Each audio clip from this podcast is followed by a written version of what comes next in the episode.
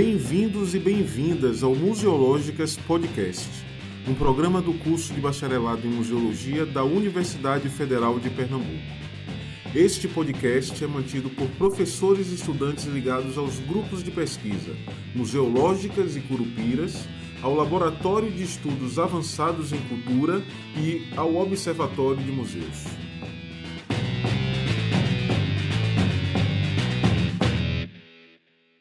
Olá, eu sou Chico Sabarreto e estou junto com Hugo Menezes aqui hoje para entrevistar Glauber de Lima, professor da Universidade Federal de Goiás e atualmente doutorando do Instituto de Mídias e Indústrias Criativas da Universidade de Loughborough, em Londres, Inglaterra.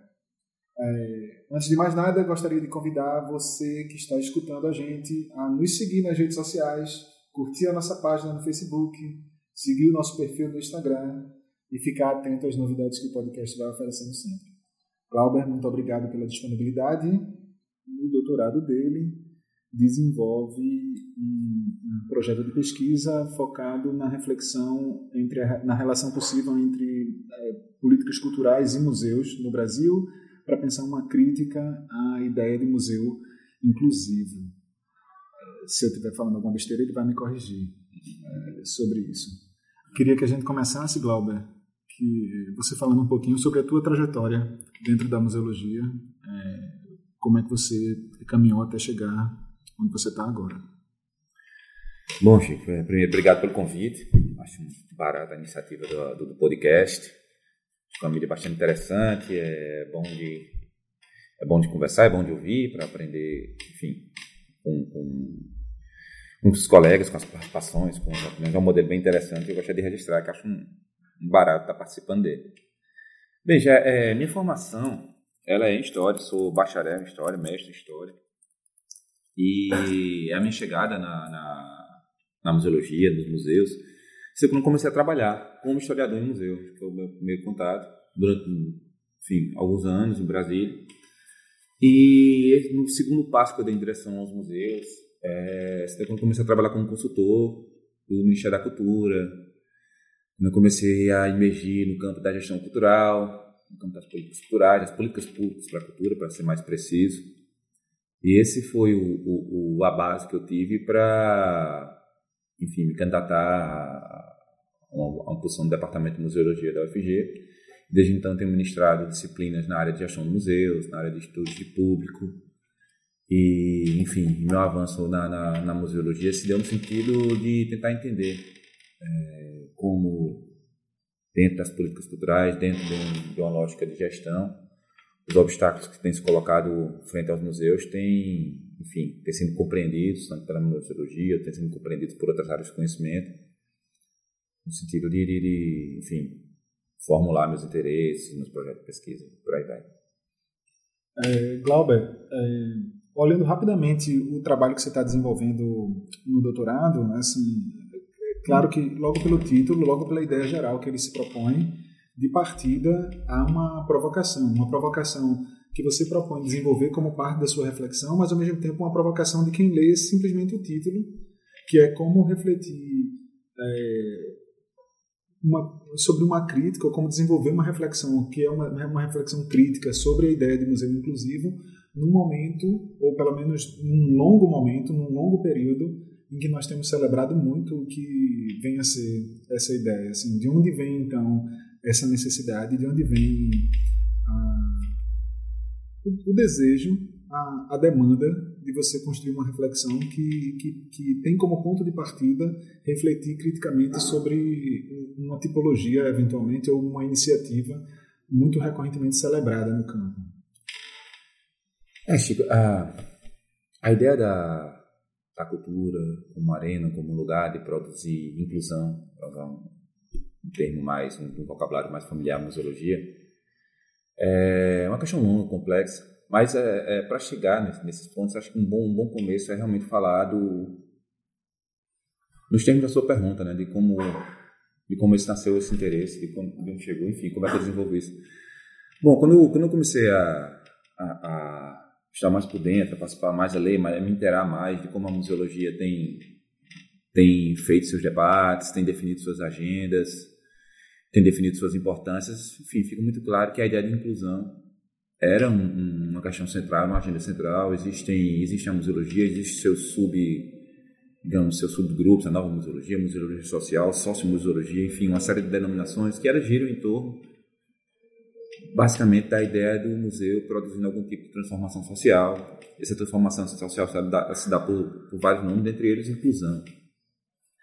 Mas é a crença numa potência do museu em produzir digamos, algum tipo de acesso a direitos, inclusão, melhoria de vida aos indivíduos. E, enfim, todas esses, toda a museologia, como a, enfim, a nova museologia, todos esses subgrupos, de certa forma, celebram a fazeres, é, enfim, conquistas que foram tidas no Brasil, digamos assim, durante um certo período, no sentido de fortalecer o museu como instituição, um lugar potente em produzir esse tipo inclusão. Essa celebração toda, ela se contrasta empiricamente, de maneira muito rápida, com a precariedade, que se dá uh, as políticas de museus, ou o que eles estão chamando de inclusão, uh, os limites a direitos de grupos que são descritos como objetos de inclusão por políticas de museu. Então, esse, essa, essa, esse, esse paradoxo entre uma narrativa, um discurso que celebra a inclusão do museu e um uma situação que empiricamente é muito fácil de constatar, que revela uma série de problemas, uma série de novas exclusões, uma série de silenciamentos, uma série de, de enfim, de problemas em relação à sustentabilidade, enfim, uma série de uma precariedade. É, de certa forma, um ponto de partida para dentro da museologia, para construir meus interesses de pesquisa, para chegar até onde eu estou caminhando até então com o meu projeto de pesquisa de doutorado. A, a ideia do, do do museu como uma ferramenta potente me incluir, ela ela, ela é muito dúbia. Porque eu entendo hoje mesmo a, muito a, a, política cultural, o papel dos museus, o principal papel do museu, como um, uma ferramenta de regulação, uma ferramenta de controle, uma ferramenta de disciplinamento.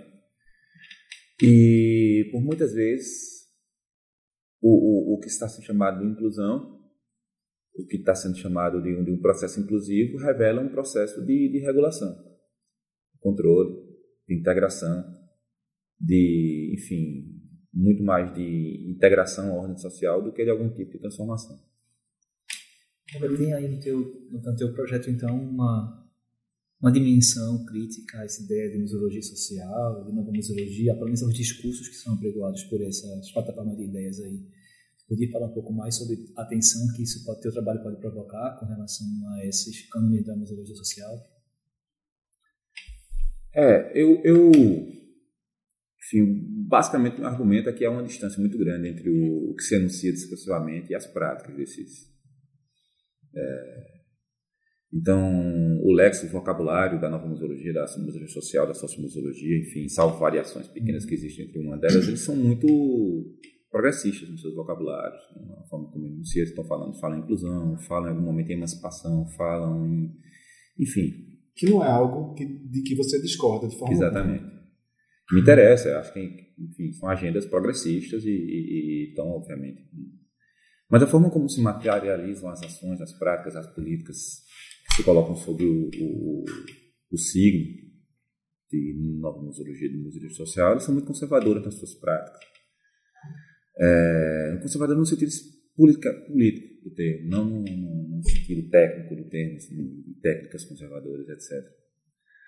A, a ideia de o museu ele, ele nasce como instituição moderna fundamentalmente compromissada com o controle, com a ordem, com a integração, com o disciplinamento da sociedade, com a formação de sujeitos.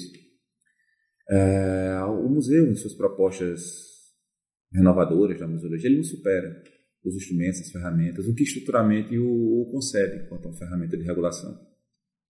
As propostas da nova museologia ou da museologia social são propostas, enfim, de certa forma, reformistas, no, sentido de construir suas práticas, e, e esse, esse, essa natureza de regulação, de controle sobre o museu, ela permanece. Daí você tem um elemento estrutural que faz com que, embora o discurso seja extremamente progressista, seja, enfim, a agenda seja é, fundada num lexo interessante, que soa bem aos ouvidos de todos nós, Mas você tem uma forma de materializar essas políticas que é bastante controversa. A tese, então, é de que, mesmo que esses museus, mesmo que, que, uma, que um novo museu tenha assumido um compromisso de, de, de produzir uma tipologia nova, um novo fazer de museu, ele não conseguiu se livrar, vamos supor, vamos, vamos dizer assim, de, de uma episteme que orienta o museu como uma instituição de, de disciplina, de alguma forma, de, de controle, de administração. Exatamente. Exatamente. Se a gente for para a questão da representação, por exemplo, é, as, todas as os obstáculos, os problemas da ideia de você representar um outro e nesse processo de representação produzir sobre esse outro algum tipo de agenciamento que politicamente o, é, o inclua, transforme socialmente. Essa questão está, em, em uma certa parte da teoria social, bastante discutida nas suas dificuldades, nos seus problemas do que se representa. Os projetos da nova museologia são fundamentalmente baseados na ideia de uma inclusão pela representação, pela visibilidade, e eles não consideram, não trazem para o seu centro a dimensão da, da, da, dos problemas que representa a ideia de representar, de produzir transformação social a partir da visibilidade. A ideia de que representar no museu ela passa necessariamente, por exemplo, produzir exclusões também, silenciamentos. O gesto de definição de um sujeito a ser incluído, por si só, já é um gesto excludente. É um gesto que ele precisa diferenciar, ele precisa hierarquizar, ele precisa dizer quem não é o sujeito, e quem diz isso não, que não é o sujeito não se nasce naturalmente, se nasce politicamente. Então, o gesto de representação no museu, mesmo dentro de um imperativo progressista, de produzir, ele é, por si só, já paradoxal, porque ele também produz ou reabilita, reforma, renova as exclusões, os silenciamentos, enfim. Então, é, dada a a, a, importância, enfim, que se tem sobre que grupos marginalizados ganhem visibilidade. Então, enfim, é, esse é um discurso que há de ser pensado, há de ser problematizado no sentido também com a forma paradoxal, com a qualicidade. O, a, as novas visibilidades produzidas, elas trazem também outros silenciamentos, outras exclusões, e esse caráter paradoxal desse processo, ele precisa estar central nas, nas, nas, nas reflexões sobre museus essas pessoas políticas, contemporâneas, enfim, na forma como eles se organizam. E é algo que eu não percebo na agenda, por exemplo, da nova museologia. A nova museologia está muito mais interessada em celebrar esse processo, aperfeiçoar esse processo, aprimorar, torná-lo mais eficiente, mais eficaz, do que discutir, problematizar seus, suas contradições, seus hiatos, seus paradoxos.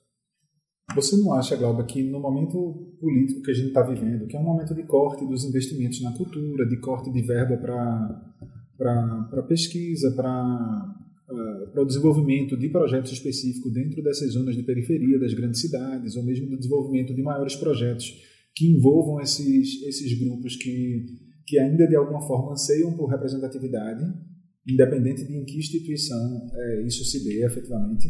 Você não acredita que há um risco é, é, na argumentação que você desenvolve de ser acusado de, de, de alguma forma, reforçar é, o argumento político de que investir num tipo específico de representatividade foi um projeto que deu errado, por exemplo, se a gente tomar como referência as políticas de cultura do, da gestão Lula-Gil, lá do governo Lula e do ministro Gilberto Gil, se investiu muito naquela gestão na abertura de diversos editais que tinham como uma pauta central a representatividade. Então, é, dentro do campo da museologia, eu vou destacar pelo menos dois grandes desses projetos, que seriam os pontos de cultura uhum. e os pontos de memória. E, imediatamente depois, um conjunto grande de trabalhos pensando criticamente o que eram esses projetos também apareceram, porque eles expressavam alguns limites, como você está destacando. O nosso momento, quase 10 anos depois dessa experiência, é radicalmente diferente. Uhum. Então, é, qual o lugar contemporâneo que a crítica que você pode desenvolver, por exemplo, nesse aspecto, ocupa, passa a ocupar? Assumindo alguns desses riscos, os riscos de ser acusado, inclusive, de, de é, poder eventualmente enfraquecer essa, essa possibilidade da representatividade, ou não, ou de, na verdade, talvez reivindicar outras representatividades ou outras formas de inclusão que não passem por, um tipo, por esse tipo específico de representatividade?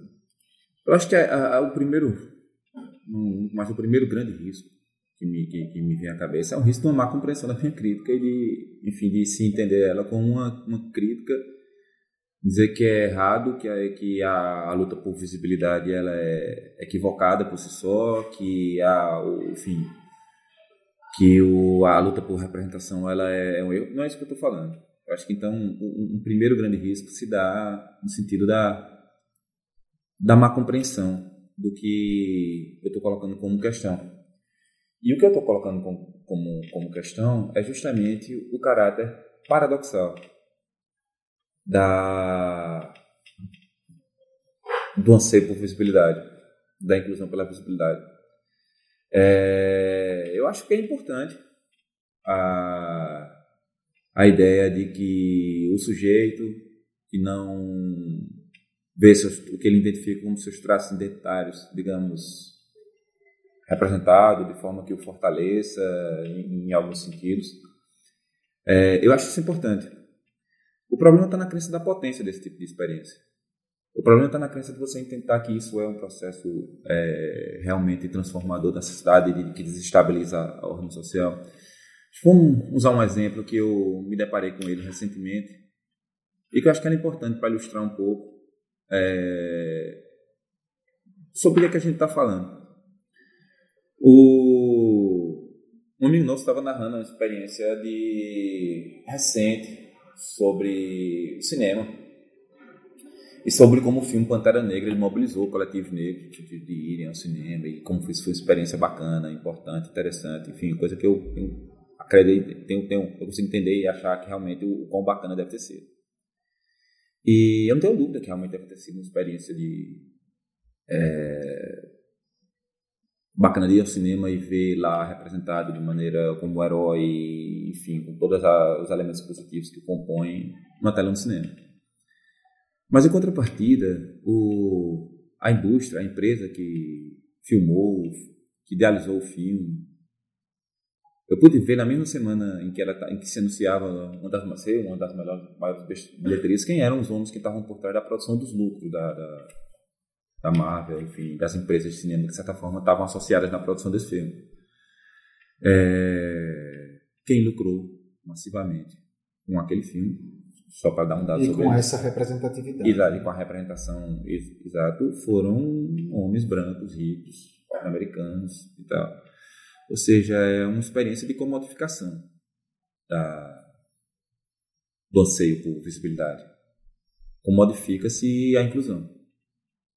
É, você transforma o processo de cidadania numa relação de consumo ela se mistura. O, o, processo cidadão de ser incluído, ela se manifesta fundamentalmente, essencialmente, na experiência de consumo.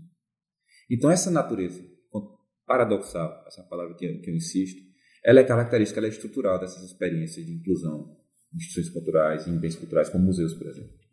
E a minha crítica gira muito mais em torno de reforçar esse traço paradoxal dessas políticas do que fazer algum tipo de julgamento moral ou qualquer um que seja dizer isso é certo, é, não, não, é, não é essa questão. E aí o, o problema, a, a questão, acho que politicamente mais potente dessa crítica é de, de e aí é que está o problema, é de dar, do problema da celebração. Porque a celebração desse tipo de política cultural, é, a, a sua crença da quando eu falo celebrar, é no sentido de o debate girar em torno da sua, do seu aprimoramento sua eficácia, da sua ampliação, sua expansão. E não de compreender suas contradições e os problemas e possibilidades de você publicamente melhorar essas experiências de, de, de, de acesso a direitos e de pessoas que não têm direito por meio da cultura. Então, voltar insistindo com a sua pergunta, Chico, eu, eu não, não, não, não entendo como um, um problema a, a, a crítica, porque ela está interessada numa questão de expansão de direitos.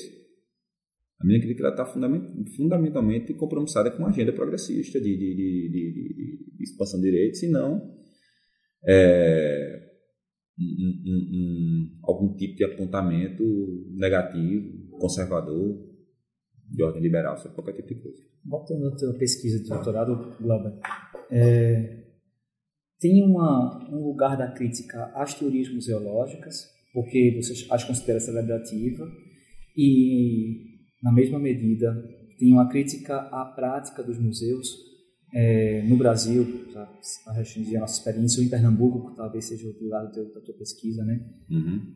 É, porque a gente sempre encontra no campo da teoria museológica essa coisa né, da, da divisão entre a museologia, a teoria museológica e a aplicação dela no campo dos museus. Uhum.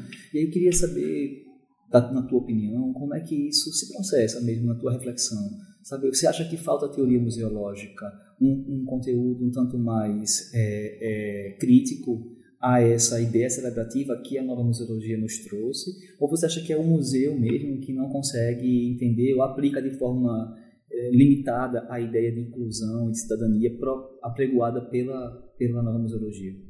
A, a, primeira coisa que me chama a atenção em relação à teoria museológica, antes mesmo de entrar na questão epistêmica, epistemológica sobre, sobre ela, é a vontade, da, a vontade de ser ciência da museologia. Por que se tem um saber científico sobre museus? É uma pergunta que ela é muito clara para mim, mediante tudo que eu leio, e ela não está claramente respondida no que eu leio também, exatamente. A, a ideia da teoria museológica ela é posta como uma coisa natural, um saber que há naturalmente, teleologicamente, de se transformar, de lutar para se transformar a ciência. E ela se transforma mais, é uma questão de se transformar mais interessante ainda para mim, porque, enfim, minha formação está sendo feita fora, digamos, deste eixo ibero-americano, mundo anglófono. A, a, a ideia, o anseio por uma teoria museológica, por, por um, um, pensamento científico dos museus, ela não existe, ou pelo menos é dificilmente é mapeável. É, então, essa diferença por si só, ela já, até aí, no que eu tenho falado, já mostra como existe uma questão política discussível na ideia de fazer um saber dos museus algo científico, uma museologia. É, um segundo passo em relação a isso é da minha própria dificuldade de me convencer sobre como sobre a existência de uma consistência nos elementos, digamos assim, que, que dizem sobre que dizem, que estão dizendo né, que a museologia é uma ciência como ela é, a, a dificuldade de definir um objeto e, e toda, uma especificidade, todas essas questões. Uma terceira coisa é que realmente eu, é, tenho percebido de forma muito mais potente uh, algumas questões, as reflexões, trabalho de pesquisa, questões sobre museus que emanam de fora da museologia do que propriamente do que se identifica ou identifica como museologia. Então, a, a, a, o, o, projeto o projeto da é, da museologia em se dizer ciência, eu não estou muito convencido de que é uma, uma boa. Diante disso, é, eu tenho construído meus entendimentos muito mais sobre a museologia como, como teoria, no sentido de entender o que politicamente move. E não, ah, como, é que ela, e não como é que ela afeta a, a, o museu, necessariamente, a instituição. Isso, exatamente. É o, o que o que está por trás da ideia da necessidade do imperativo de ter um saber científico endossando práticas e ações políticas e tal, porque essa me parece que é a grande questão. Uhum. Ah, o anseio por uma museologia reconhecidamente científica, ela traz consigo a, a, a possibilidade de atender, é, de, de, de, legitimar práticas e ações e posturas como coisas científicas, como argumentos científicos e tal, e acho que isso me parece ser a grande a grande questão que, que mais, enfim, em torno da museologia como ciência, que pelo menos que me interessa mais do que o que é ali na sua relação com museus, ou essa outra agenda da museologia em si mesmo, um pensamento que possa atender a prática, etc, etc. Mas ainda voltando ao, ao ponto que você fez, em, em, onde é que está exatamente minha crítica, se é no museu ou na museologia? É, bom, eu, eu é, como falei um pouquinho atrás, o, o museu é uma instituição que, mesmo com todos os seus, seus, processos de renovação, seus movimentos renovadores, ele não conseguiu realmente se renovar no sentido estrutural da coisa. Ele ainda é um aparelho muito próximo de seus fazeres do que do aparelho que nasce na modernidade. Então, ele é um aparelho eminentemente conservador, de controle, de regulação, etc., tal disciplina. Esse, esse é um fato. E a museologia, o saber que nasce a partir dele, é, é carregado da, de uma, naturalização do aprimoramento de suas estruturas. Ou seja, o museu tem que educar mais, o museu tem que conservar mais, o museu tem que preservar mais, o museu tem que expor mais e melhor e tal. Então, a teoria museológica ela nasce justamente em toda essa estrutura desse museu. Ela, ela ainda está é, tá muito mais interessada na ideia de aprimorar, de tornar mais eficiente, mais eficaz o, o, o papel social dos museus, do que, de certa forma, desestabilizá-lo, criticá-lo, revê-lo, enfim, ponderar. Então, acho que são, são, são, são coisas que estão, de certa forma, conjuntas. Historicamente, isso não é um, um caso caro especificamente à museologia, mas historicamente a emergência de uma teoria implica soluções políticas, de maneira geral, em qualquer saber, não só saberes científicos, né? porque as teorias não circunscrevem simplesmente o saber científico. E a emergência de uma teoria implica também uma seleção daquilo que deve ficar fora. Né? Então, selecionamos aquilo que passa a compor um campo epistemológico e selecionamos também, porque normalmente a gente toma isso como, como a ignorância de um dado, mas não é simplesmente a ignorância de um dado, é uma seleção negativa, vamos, vamos dizer assim, de um dado. Ou seja, há em cada teoria uma construção política, né? como, uhum. como você falou, mas de outra forma também.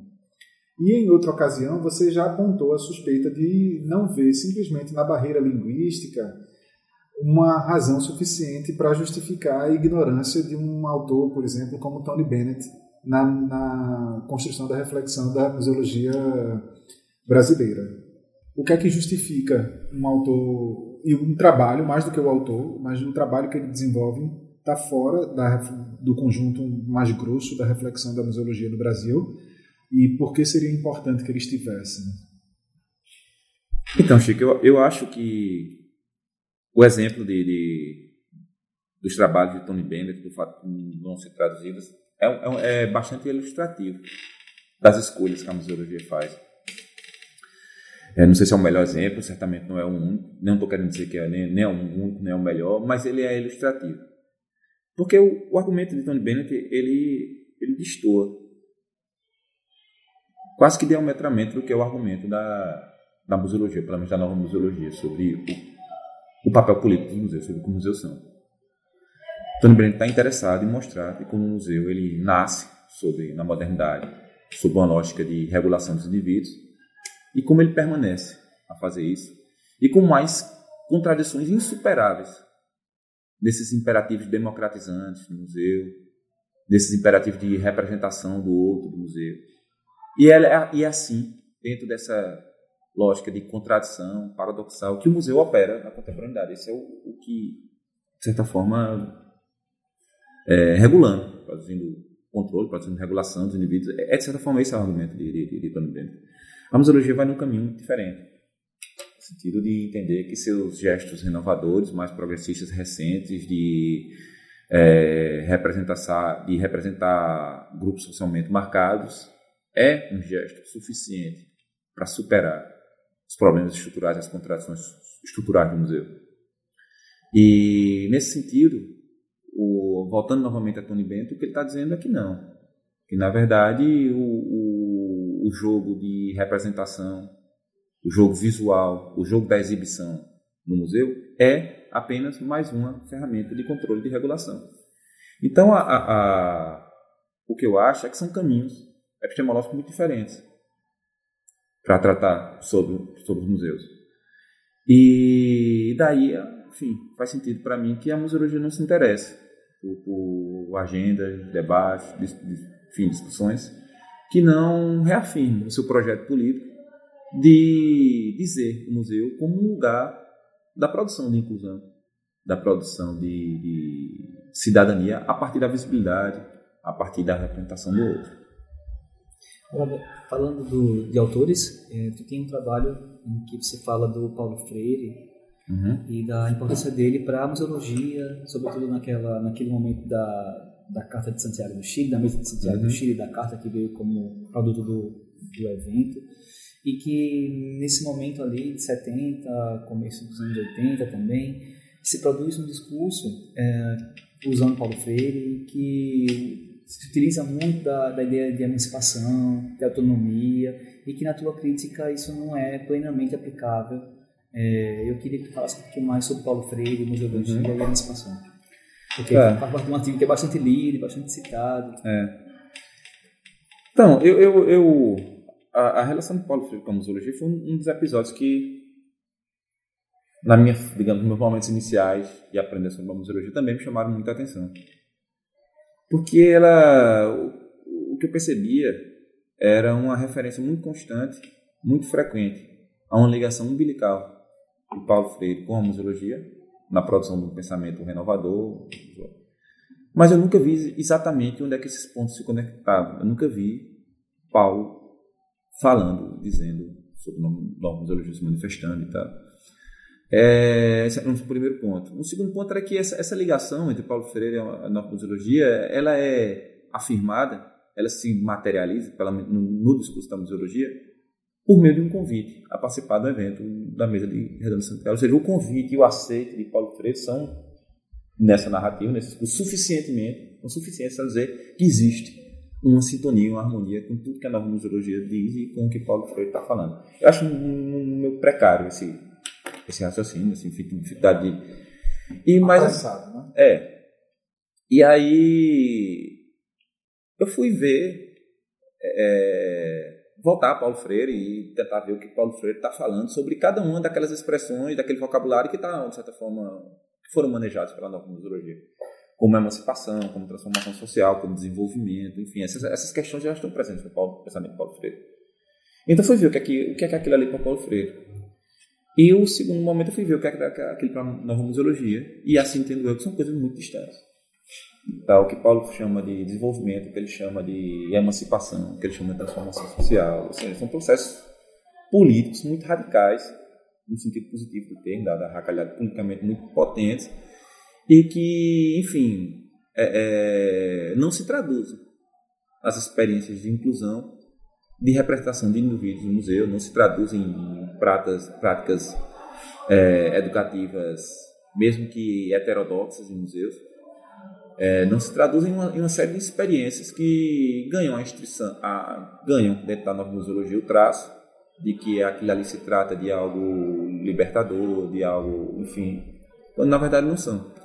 Então, é, o que me parece é que há mais uma instrumentalização dentro da nova museologia do discurso de Paulo, da, da dimensão progressista que Paulo Freire tem, do, do seu pensamento, para que essa instrumentalização empreste à nova museologia o caráter progressista que ela precisa ter para ser, ser, digamos, eficiente seus propósitos. A nova museologia ela precisa ser entendida como um projeto progressista, compromissado. Não estou dizendo que ela seja, mas ela precisa ser entendida como isso e utilizar instrumentalizar o discurso de Paulo Freire e suas questões é um mecanismo, é uma estratégia discursiva muito eficiente. Tem para nos assim sido mostrado. Você acha então que é muito mais um recurso retórico do que de fato epistemológico? Acho, né? precisamente isso. Estaria na, na, na, razão que explica a ideia de cidadania cultural um, um pedaço desse mesmo recurso retórico que parece ser um, um ponto pacífico entre todas as pessoas que estariam envolvidas, é a ideia de que todos precisam ser culturalmente cidadãos? É, não, só um, antes de chegar no ponto central da sua, da sua pergunta, é, só para registrar que esse, esse, essa operação retórica que a gente está falando aqui, ela é uma era característica do, digamos, da globalização do neoliberalismo. A ideia de que você manejar um vocabulário, um léxico progressista em favor de ações de políticos Isso não, não, não, não é novidade, está muito longe de ser novidade, na verdade. Ou seja, uma das características centrais, estruturais da, do neoliberalismo é a forma como ele manejou a linguagem, enfim, projetos, não é, não é uma particularidade brasileira, não é uma particularidade da museologia, isso é, um, isso é uma coisa bem relativamente comum. É,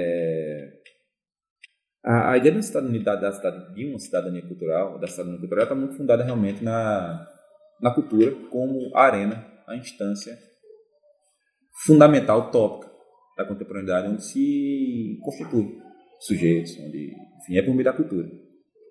É, na afirmação de suas identidades, é na, enfim, no, no acúmulo de certos capitais culturais. É, isso sim, isso é verdade. Quando, voltando a Paulo Freire, em algum momento sim, a ideia de cidadania em Paulo Freire passa muito por uma questão de, de letramento, por exemplo. Uhum. sabe? Enfim, do em alguma medida, não totalmente, mas em alguma medida é aquele imperativo kantiano da cultura como o lugar de melhoria dos indivíduos, de qualificação dos sujeitos e tal. E em alguma medida está presente nos dois pontos. Está, está presente no pensamento de Paulo Freire. É, ele não investe apenas numa inserção econômica, por exemplo. Ele escolhe ali o campo da cultura, formação enfim, do letramento, etc, etc. É, a questão é que o, o, onde se diferenciam, então estão os pontos é, interessantes em relação a falar sobre cidadania cultural e falar do, do, do, do pensamento é que a ideia de cidadania cultural ela tem se materializado fundamentalmente entre experiência de consumo. A experiência de consumo ela, ela ocupa um lugar central quando a gente está falando de cidadania cultural. Ou seja, no exemplo que eu falei agora há pouco, de se ir ao cinema. É ir ao cinema e, e, e, e vivenciar uma experiência de regozijo étnico, porque você está vendo agora finalmente o que você se entende enquanto sujeito sendo representado num lugar mega privilegiado, onde sua cidadania se materializa, uma experiência de consumo. E não me parece que seja isso exatamente que esteja presente no pensamento de Paulo Freire. Isso é um, uma das coisas que se destoam é, não só na museologia, mas há uma série de discursos progressistas dentro da cultura, da, da lógica da política cultural. Eu não, não, não, tô, não, não acho, não entendo, não consigo perceber o elemento do consumo como um elemento central para Paulo Freire na questão da Constituição da Cidadania, por exemplo. Então, é, essas são as questões, me parece, voltando novamente ao que você perguntou. É, o imperativo de, de, de, construção da cidadania, de acesso aos direitos, de ter a cultura um, um, caminho ou instrumento, ou as duas coisas ao mesmo tempo, para isso, sim, isso apresenta. Mas o fato é que a forma como, dentro dessa lógica globalizada, a lógica contemporânea, como a cidadania cultural ela tem se edificado, é uma lógica que ela traz para si, centralmente, ela dá centralidade às experiências de consumo como uma forma de você se construir enquanto cidadão. Não é simplesmente dizer isso não é cidadania, mas é uma cidadania em um sentido isso. muito específico, isso. né? Parece que você é uma, uma forma muito sofisticada e complexa de resolver lógicas de desigualdade produzindo tecnologias de inclusão que se dão especificamente a partir do consumo. Talvez isso tenha norteado mais a sociedade brasileira nos últimos 10, 15 anos do que a gente esperava, né? Esse é o lugar muito da crítica feita aos governos progressistas de esquerda do PT aqui no Brasil, que se eles investem na produção de um consumidor, um cidadão consumidor, mais do que um cidadão com direitos e deveres cidadãos de fato. Eu acho que isso é uma questão estrutural global, transnacional, assim, do, do sabe, a experiência globalizada em relação à cultura, ela tem caminhado no sentido de ser isso. É, a, a, o quando a gente fala, por exemplo, cidadania cultural, fica complicado, inclusive, a gente falar sobre nação, do cidadão relacionar isso a uma ideia nacional. Uhum. Uhum.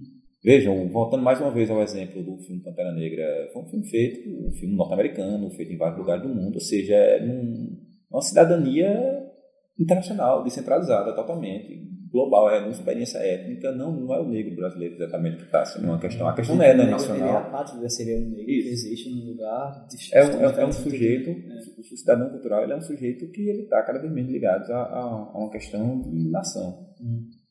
Para, enfim, se falar em outros termos. É, nesse sentido, eu queria trazer uma pergunta que Kelly encomendou, é, mandou para fazer para você, que é a Gleice Kelly, né? Nossa. Heitor Kelly Heitor, nossa querida companheira de GT, de grupo de trabalho do Museu de Cultura Política, enviou para Glauber que era uma, uma provocação, uma necessidade de, de ver Glauber falar um pouco mais e deixar um pouco mais evidente a diferença entre a política cultural e as políticas públicas de cultura, especificamente. Uhum. É, digo isso porque a cidadania cultural parece ser um objeto importante de políticas públicas de cultura no Brasil contemporâneo. Uhum. É, então, talvez seja é, importante separar didaticamente o que é uma coisa e o que é outra. Como é que você entende uma coisa, como é que você entende é. outra coisa. É, eu acho essa uma, uma, uma questão interessantíssima, importante, por vários sentidos. Importante do ponto de vista epistemológico, porque isso orienta pesquisa, orienta a reflexão. Uma coisa interessante sobre política cultural é que o sentido do que vem a ser política cultural é extremamente confuso, confuso não no sentido de dificuldade, mas com outras coisas. Ou seja, A ideia de economia da cultura é tratada como política cultural, a ideia de economia criativa é tratada como política cultural, a ideia de política pública para a cultura é tratada ou seja, como política cultural, ou seja, a ideia do que é que vem a ser política cultural, ela não tem limites, contornos muito bem claros, isso permite a ela que, em vários outros sentidos, sejam postos, no seu lugar, postos no seu lugar, tidos como sinônimos, e isso tem problemas políticos, de organização, e tem problemas enfim, de pesquisa, algo mais prático, mais pragmático. Mas, enfim, é, é então vamos pelo, pelo, pelo final. A ideia de política pública para a cultura me parece ser um campo circunscrito, circunscrito a uma centralidade que o Estado ocupa nessa questão. Falando de políticas públicas para a cultura, ou seja, em alguma medida é um, um, uma questão, uma agenda que de um jeito ou do outro traz o, o Estado como um agente central. Isso aí. É a forma como o Estado viabiliza, transforma, enfim, é, torna mais eficiente o processo, a possibilidade de acesso aos direitos culturais por parte dos cidadãos. Essa me parece ser a agenda, a questão central de uma ideia de política pública para a cultura. A ideia de política cultural, ela traz em si dois sentidos muito específicos ao que vem a ser política e ao que vem a ser cultural.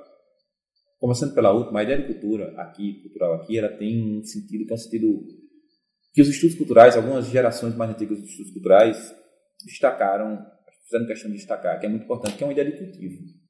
E a ideia de cultura como um lugar onde se cultiva sujeitos, onde o que as pessoas são, elas aprendem a ser o que elas são ali, na, na, de certa forma, na, na vivência e na prática do que é, que, é que seja a cultura.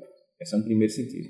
O outro sentido é o sentido de política, que é a, a ideia de política como a existência de um objetivo que se materializa a partir de ações, de gestos, de, de, de coisas que acontecem, mas com um objetivo para alguma coisa.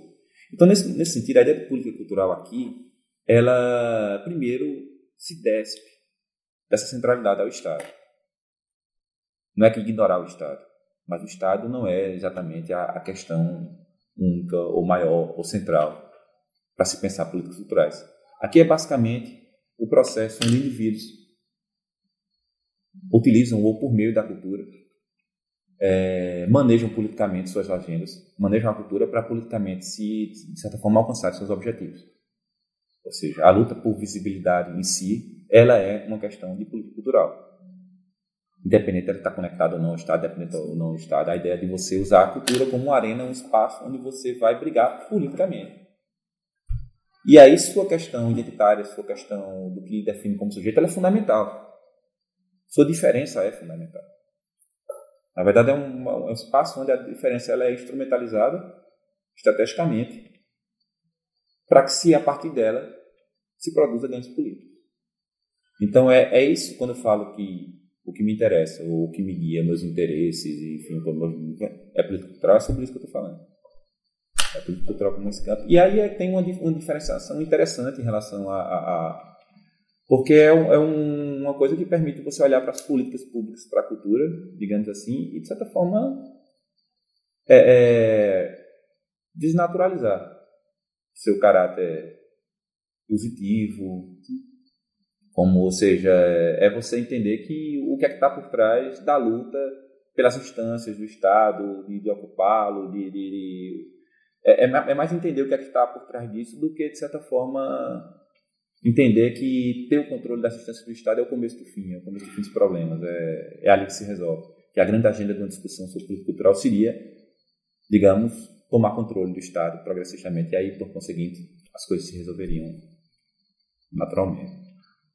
Glauber, você estava falando sobre, sobre esse sentido amplo de, de política cultural e de que forma a diferença, então, passa a ser, ora, de um lado, utilizada como forma de como bandeira de luta pelos grupos que são objetos dessas diferenças, uhum.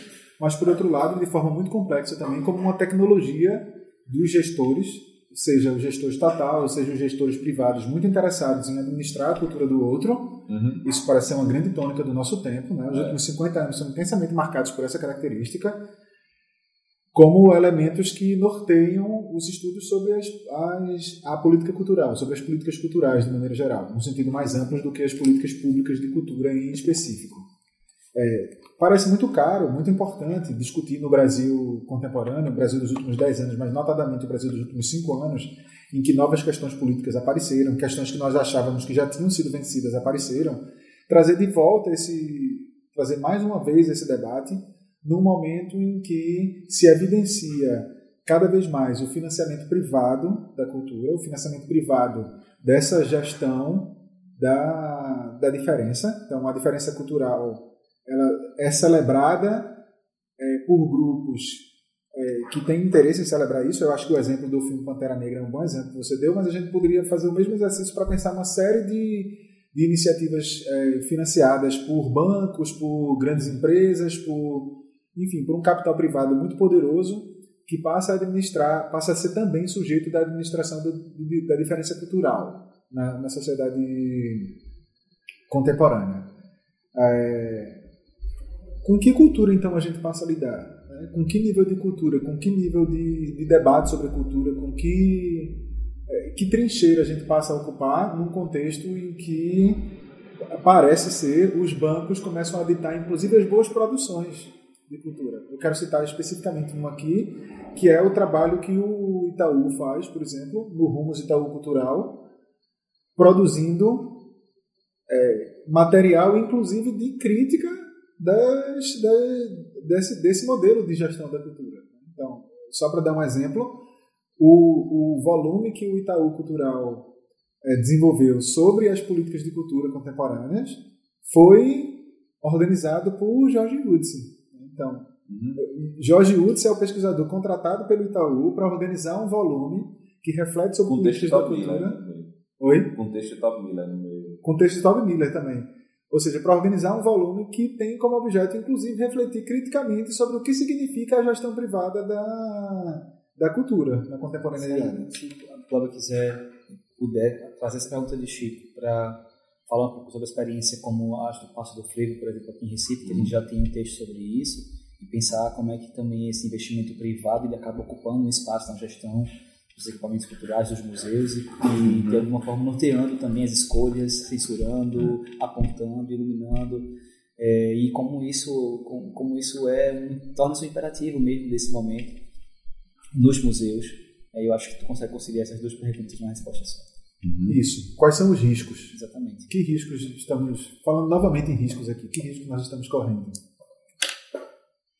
Então, é, é, acho que para a gente falar em riscos, a gente tem que, de certa forma, definir o que é, o que, é que seria uma, uma situação boa, de fato. Porque o que é que é o erro, assim? Onde é que está o, o, o, o, o, Se a gente aponta os problemas, é, mesmo no plano ideal, o que, é que, o que é que se idealiza? Eu gostaria de começar falando do que o idealismo como uma, uma relação pra, com a cultura que não é tão idealização, estou usando só a palavra assim, para poder chegar em, em, dizer quais são, onde é que eu percebo os problemas aqui, onde é que eu percebo os riscos. É, eu acho que, que existe um componente de um traço econômico e político muito forte, em meio a tudo que, que, que a gente pensa ou, ou, desenvolve o desejo em, relação à cultura, e enfim, e essa situação ideal também não passa, nesse sentido, não passa muito longe. É, não é lutar contra a instrumentalidade. Acho que o argumento de Yutz em relação à instrumentalização da cultura ele é muito bom por várias coisas, mas a principal coisa é dizer: ó, não é aqui onde está o problema. Não é aqui onde está o problema. O que quando Jorge Yutz mostra lá sobre a instrumentalização da cultura e ele explica como, enfim, aquilo se constrói na, na contemporaneidade, pelo menos grande, uma das grandes lições que eu tiro daquele, daquele, dessa reflexão é dizer que não é exatamente a instrumentalização da cultura o problema mas são os seus efeitos.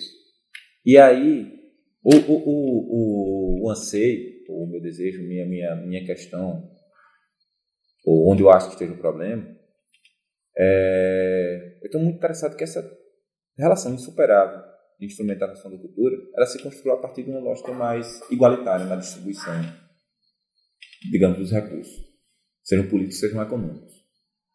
Muito mais igualitária já que o jogo é esse, vamos discutir o jogo. Né? Isso. Vamos discutir as regras do jogo. Isso. E que, de certa forma, seja, produza, é, é, digamos, vida melhor para a pessoa, efetivamente, não dentro da precariedade.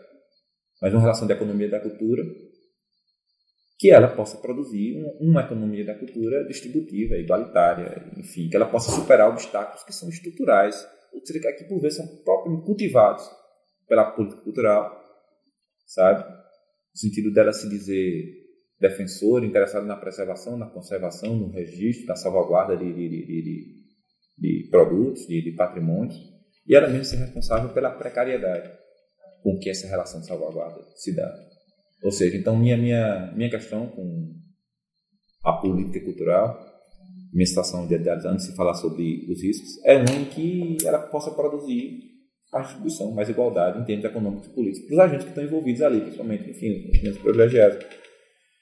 Mas, ao, voltando sobre a normalização, o, o exemplo do, do, do Passo Freire me parece muito claro, muito, muito translúcido, assim, no sentido. Translúcido a palavra. É, no sentido de mostrar a potência normativa da participação do capital privado e do Estado na construção de políticas culturais.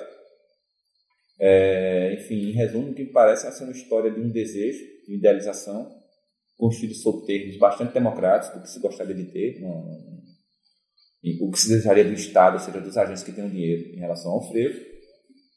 E o que se tem é a materialização de uma experiência absolutamente normatizada por quem pagou a conta. É, seja, a, lógica de desenvolvimento do BNDES orienta o, o que foi feito, a lógica de, de, visual, de apresentação, de comunicação, educativa, enfim, do, do, dos agentes dos parceiros do frevo também. Roberto Marinho. Isso. Tá tudo, todos esses traços. E esse é um laço, esse é um, um elemento estrutural da política cultural. Que é a sua, sua natureza reguladora, como eu falei. Essa regulação ela se dá de maneira muito eficiente por meio da burocracia. O que é a burocracia do Estado? É, para além de uma, um exercício de formatar o seu desejo, o seu desejo, o seu desejo pelo direito cultural, até chegar ao Estado, a quem financia, até chegar, até se ouvir a sua voz, ser ouvida, ela precisa ser dita sob os tons, sob os termos do que o Estado aceita como voz. É isso que a burocracia é.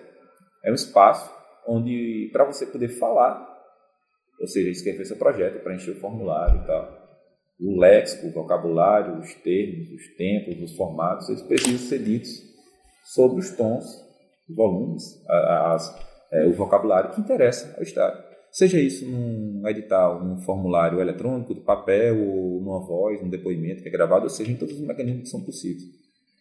Então, a, a, a, a lógica da política cultural era uma lógica, por excelência, normativa.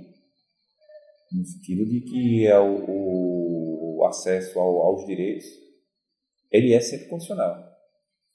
Ou seja, você exerce sua cidadania desde que você ofereça a, a quem está regulando aquela experiência ao Estado exato, uma contraparte. E essa contraparte, você, enfim, ela vai se fazendo presente de diversas formas, dessa maneira e tal. Aí esse capital privado também orienta a política pública de cultura, não é. só a política cultural. Isso. Porque que, quando você fez a diferenciação entre as duas coisas na primeira parte da, da entrevista, é, a gente não tinha ainda entrado nesse mérito, mas é como há, uma, há também um direcionamento desse, desse recurso privado para agenciar essas duas dimensões da experiência política, a da política pública e da política pública de cultura. Porque nesse caso, o Passo do Frevo, por exemplo, deve, a princípio ela está pautada na política pública de cultura, a política patrimonial, ela vem como, como uma resposta ao plano de salvaguarda do Frevo, que foi patrimônio do Brasil, nacional pelo IFAM, e patrimônio da humanidade pela Unesco. Aí vem um equipamento que é sub, sub, patrocinado por, por, por empresas privadas e aí toda toda todo aquele todo o movimento atividades ações conceitos que vão estar ali engendrados para a população para chegar na sociedade vai estar vai estar atravessado por essas diretrizes do capital privado né é, é assim é, é, acrescentar uma coisa em relação a essa diferenciação entre política cultural e política pública para a cultura que assim a, a, enfim política cultural é o momento a experiência a instância uhum. de por meio da cultura se politicamente se agir esse, esse espaço. Isso inclui as políticas públicas para a cultura. A, a experiência de Estado, mercado e sujeitos buscando o exercício dos direitos culturais, que é isso que, de certa forma, está lá no balaio da política pública. A cultura é uma experiência de política cultural. Não são a mesma coisa, mas é uma está tá, tá inserida dentro da outra. E nesse sentido, o que me parece é que a lógica hegemônica da política para a cultura ela é ditada por um, uma lógica muito mais global, assim, muito mais do que um. Se envolve o capital privado, se envolve a, a, a, lógica do turismo global se envolve uma questão transnacional de, de, de, de desenvolvimento por meio da cultura. Então, quando você vai ver a experiência do, do Pasto Freire, você vai ver agentes como a Fundação Roberto Marinho, o BNDES, eles estão em plena sintonia sobre o que eles, de certa forma, idealizam ali para aquela experiência. Se é um exemplo do Museu da Manhã, com, que é um museu que fala sobre o antropoceno, a crise ambiental, patrocinado pela Shell, Shell e por outras, por outras empresas que são aquelas que é, é, essencialmente acabam com o meio ambiente, né? que geram a crise do meio ambiente. Exatamente. Esse, esse, é, a gente poderia chamar essa demanda do financiador e do Estado e a necessidade de entregar uma contraparte daquele que é objeto dessas políticas especificamente, como uma relação que, que produz o que a gente poderia chamar de uma economia criativa? A economia criativa ela, ela é, um, ela é fundamentalmente ela é um discurso, ela é uma operação retórica no sentido de emprestar um sentido progressista a práticas econômicas conservadoras, que elas não têm um, um formato, digamos, universal.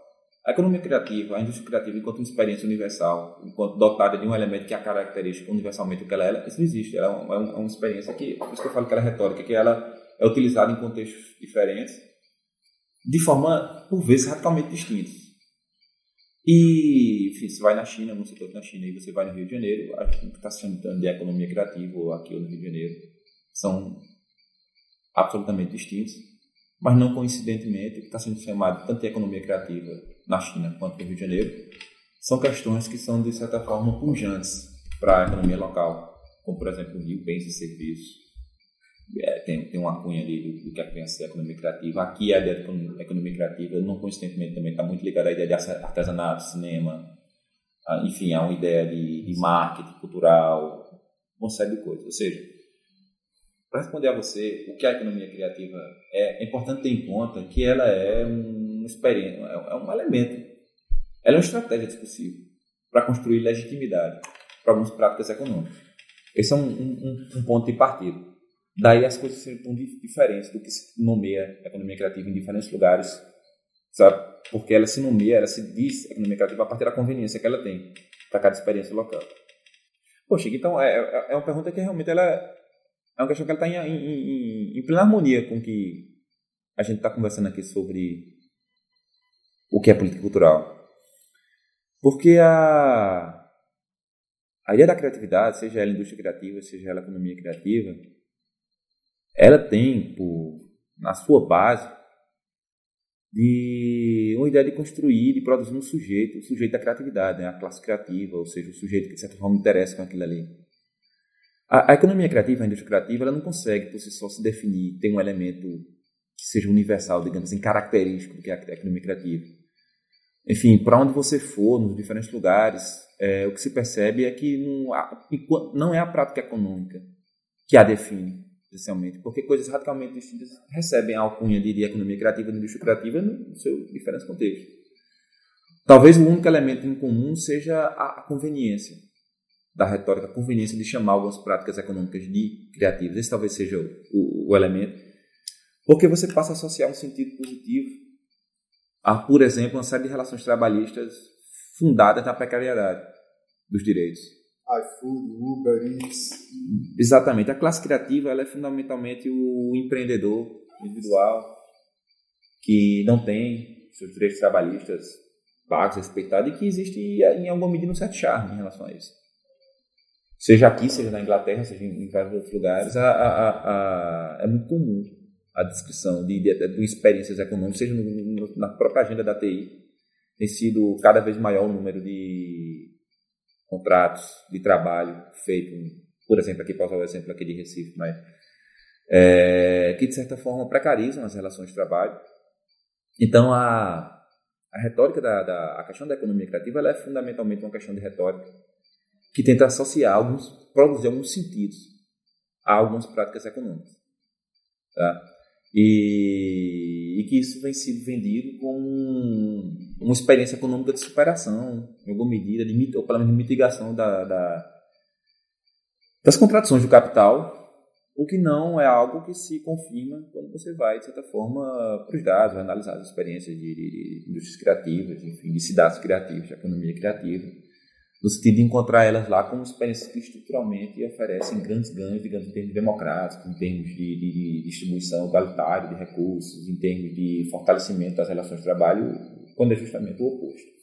A economia criativa ela traz uma narrativa de, de, de, é, de fetichizar o empreendedorismo liberal, individual, relacionado à cultura, enfim, dentro de uma lógica com, com, com mercado, mas de certa forma ali desestabilizando essa lógica por um lado e reforçando o outro, enfim, mas que ela não, não consegue é, entregar os resultados democráticos que ela sugere conseguir.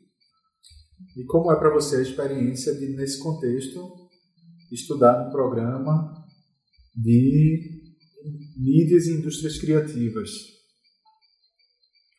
Cara, é uma experiência bem heterodoxa, porque heterodoxa, porque é o seguinte, é, é, existe uma peculiaridade de ser um departamento onde tem um monte de gente trabalhando lá que não coaduna minimamente com, a, com o projeto político da indústria criativa. É, enfim, questões da burocracia acadêmica inglesa, mas é, é, é isso que acontece. No meu departamento você tem pessoas extremamente crentes na potência progressista da indústria criativa, assim como você tem pessoas que enfim, produzem uma crítica mais radical do que essa que eu estou falando aqui. Tá? Isso é muito bom como experiência de formação. Se a gente for falar como experiência de formação, sempre é muito legal você ter os contraditórios e tal. Mas eu estou do lado dos que, que criticam, porque não é difícil você perceber é, é, a, a lógica hipster, de uma estética charmosa, ou, enfim, que associa algum tipo de alternativa, de superação, de não convencional, de não mainstream das coisas, mas que na verdade ela reproduz é, é coisas conservadoras a todo tempo. Como é que então esse, essa, seu trabalho, depois da durante o processo de estruturamento, consegue perceber a, a agência, a gerência ideia de economia criativa nos museus. Para aproximar um pouco da tua crítica do campo museal, uhum. assim, como é que isso como é que isso, como é que o museu pega essa ideia de economia criativa e isso incide sobre a sua experiência e sobre a experiência social? O que me parece muito interessante em relação à relação à economia criativa com museus, é, a ideia de criatividade está presente no plano setorial, enfim, em vários documentos oficiais do governo brasileiro, em documentos estruturais de super importância para as políticas públicas para o museu no Brasil. Uhum. É, então, isso por si só já revela um desejo em torno da criatividade que já aceita sua natureza positiva, seu horizonte, sabe, de, de, de democrático, enfim, tudo isso que a gente está falando. Se ela está presente nos documentos, existe esse desejo. E, por outro lado, tem uma segunda questão que também é, é, é bastante sugestivo sobre o que é a realidade dos museus, que é a não materialização dessas experiências. E que é o fato de que você percebe muito frequentemente nos documentos nos seus planos museológicos, nas suas, nos seus websites, nas suas narrativas, compromissos firmados com a lógica da economia criativa, mas você não percebe a execução de ações de materialidades estruturais frequentes, porque essa própria, essa própria dificuldade é, é característica da, da precariedade da economia criativa. E isso é uma coisa que também transparece o, o, o que se almeja ser o papel dos museus. O que se deseja, o que se idealiza, ou seja, um museu é ser ali um vetor de produção de uma atividade econômica que produza superação de obstáculos. A incapacidade, a dificuldade do museu fazer isso, ser isso, performar esse papel ao qual frequentemente se deseja, ela se revela muito, de maneira muito interessante na relação dele com a economia criativa. Então, eu queria dizer hoje, porque na maioria absoluta dos planos museológicos, principalmente em museus que, se, que, que, estão situados em grandes cidades, em alguns polos e tal, você vai encontrar menções a esse tipo de relação como um desejo, um horizonte, algo que você gostaria de fazer. Mas você vai encontrar, ter muita dificuldade de encontrar ações que, de certa forma, materializam, materializam alguma coisa nesse sentido, mesmo que sejam coisas para a gente criticar, mesmo que sejam.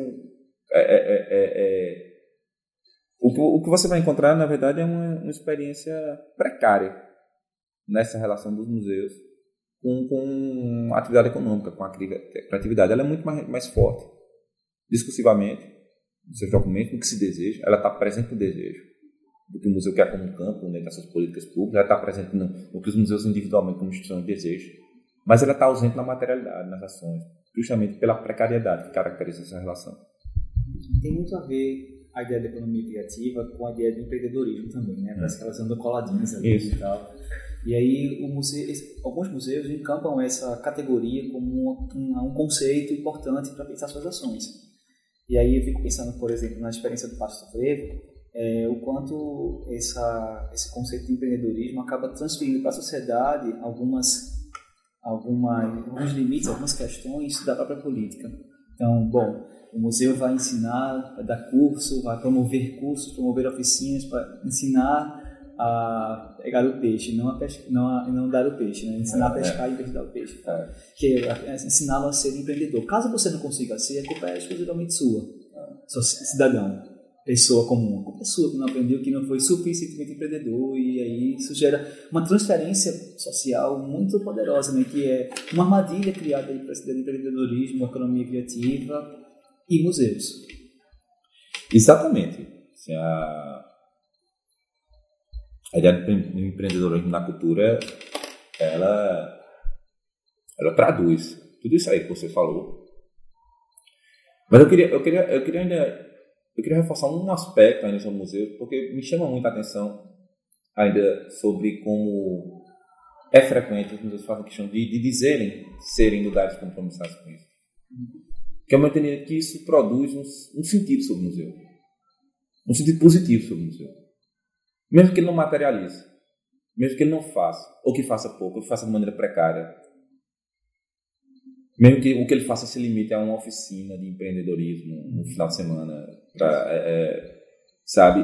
Ela mesmo, projeto. É, ensinar você a fazer projeto é. e tal. Mesmo que seja estudo. Mas o que existe um elemento ainda para mim político é a identidade que o museu quer ter. Ao momento que ele diz a gente é um a gente é um lugar compromissado com a economia criativa, ele está escrevendo sobre isso, uma coisa de ser um lugar compromissado com produzir uma relação econômica mais democrática, agenciar economicamente minorias, etc. Isso produz uma, digamos, uma identidade positiva para o museu, de um lugar democrático, de um lugar cidadão, de um lugar compromissado com valores, digamos, cidadãos. Eu acho que esse, o que eu estou querendo dizer é que isso, isso é, por vezes, mais um exercício retórico um, uma estratégia retórica de produzir sentido sobre o do que, de certa forma, um compromisso com a materialização real daquilo ali, com, com o que se enuncia ali. É, o museu acaba se transformando num meio para a produção de empreendedorismo. A política pública não quer mais dar fomento direto. O caso da, do ponto de cultura, dos pontos de memória, que era um fomento direto ao ponto. Né? Você escrevia um projeto e recebia o dinheiro é, do Estado. Né? O Estado fomentava as ações. É, o caso dos museus hoje, como você falou, um exemplo clássico, sabe, o museu que faz oficina de empreendedorismo, oficina de elaboração de projeto, é, é, como se ele fosse um vetor, um meio para transferir não mais da, o subsídio direto, e sim que ele aprenda e o Estado fique isento desse, desse papel de subsidiar, de subvencionar, de produzir empreendedorismo. Quem, uhum. quem vai produzir, na verdade, são os museus que estão aí no intermédio entre uhum. a política e a sociedade. Só tempo para fazer um, um comentário a mais. E, e essa produção, ela ainda exerce um, um outro efeito que é na, no fracasso, na precariedade, na incapacidade do, digamos, do sujeito, cidadão popular, assim, conseguir recursos, conseguir economicamente se viabilizar, ele se frustra. Ele, ele, aquilo produz uma relação dele negativa com, a, com, o bem cultural, digamos assim, que ele realiza. Porque aquilo ali só traz para ele. A, a, é uma questão assim, resigne-se. A, a, a, lógica do, do, do empreendedorismo na cultura, ela potencializa uma resignação sua pela sua incapacidade de ter conseguido conquistar, acessar os mecanismos que o Estado está dizendo ali, que, na, na, que as pessoas estão dizendo ali que são possíveis. Uhum. No momento que você não, não consegue, no momento que você não, não enfim, não acessa o edital, não, não recebe o prêmio, ou, ou tem, tem algum problema, ou se o seu empreendedorismo ele não obtém sucesso, a culpa dessa experiência é sua. É do seu bem, é, da, da, da, enfim, é dali que vem as coisas, os problemas, não exatamente da forma, da ausência de uma, de uma lógica, de uma outra lógica que estiver presente. É, e salvando exceções muito específicas, né, eu poderia citar aqui, mas isso demandaria um debate também mais cuidadoso, o caso do Museu das Emoções, nós estamos lidando com uma instituição que tem muito pouco a ver com o que o Museu das Emoções significa, né? Uhum. Assim, só, só para fornecer dados bem simples que ilustram isso, em 1990, o número de museus registrados na Unesco era 23 mil. Né? Em 2017, esse número é algo em torno de 55 mil, o que, o que também eh, nos faz refletir sobre o número de visitantes. Né? Em 1962, 50 milhões de pessoas visitaram alguns dos museus registrados pela Unesco é, no mundo inteiro. Né? E esse número não é nada desprezível, mas esse mesmo número de, de 2017, esse, esse mesmo dado em 2017 é de 850 milhões. Né? Então, se, se nos anos 60 nós falamos de, de 50 milhões, agora em 2017 são 850 milhões de é, visitas a museus. Né? Assim, é um, um crescimento gigantesco que diz respeito a um mercado muito poderoso, né?